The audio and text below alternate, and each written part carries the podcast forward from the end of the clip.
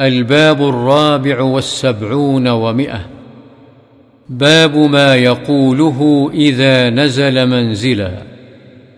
عن خولة بنت حكيم رضي الله عنها قالت سمعت رسول الله صلى الله عليه وسلم يقول من نزل منزلا ثم قال أعوذ بكلمات الله التامات من شر ما خلق لم يضره شيء حتى يرتحل من منزله ذلك.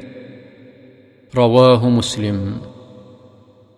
وعن ابن عمر رضي الله عنهما قال كان رسول الله صلى الله عليه وسلم إذا سافر فأقبل الليل.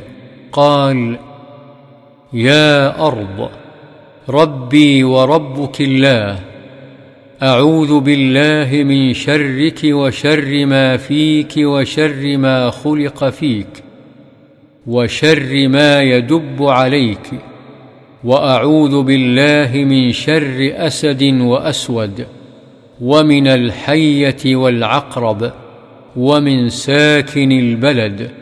ومن والد وما ولد. رواه أبو داود.